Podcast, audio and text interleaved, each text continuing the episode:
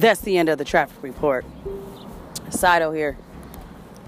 Just thought I might give a lovely little shout out to the attention getters. Y'all don't get no attention from nobody. Too busy manipulating and scheming on everybody else so that you can have what you want. So I'm gonna give this lovely little shout out for you all. Y'all like to seek attention from the wrong people, attention for the wrong things, attention in the wrong areas. Your priorities are backwards. You want people to hear you hooping and hollering and screaming and yelling at another individual, but feel disrespected when somebody do it to you. Attention seeking, soul sucking, rat mouth motherfuckers. Attention getters. They want to try to prove a point, but don't want to hear your side of the story. Attention, soul sucking motherfucking getters. Because in their world, it's their story, they're right, and everybody else is wrong. Attention getters sit around and gossip and talk all loud on their damn telephone, let everybody hear their conversation, and want to know how is it everybody knows their fucking business.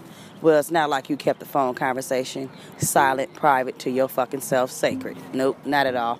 Everybody heard exactly what the hell your cousin, baby's mama's sister was doing over there at the birthday party, and they also know how she did it because she explained it all in detail. Attention getters.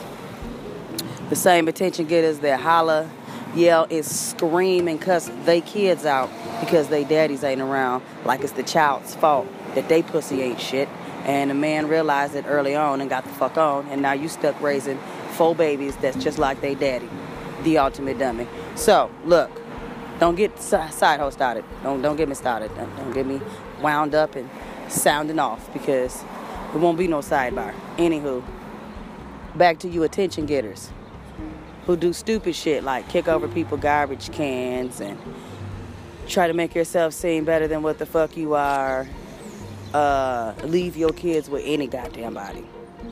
Just because you don't want a babysitter or leave your kids with any goddamn body um, not check on them you know i'm the type of babysitter that'll leave you a fucking video message of your baby so you can see the last known breathing second. So ain't no mishaps and no misunderstandings for uh, at all for us. That way you won't be asking me no goddamn questions. You can see for your fucking self I hope they get rid of voicemail.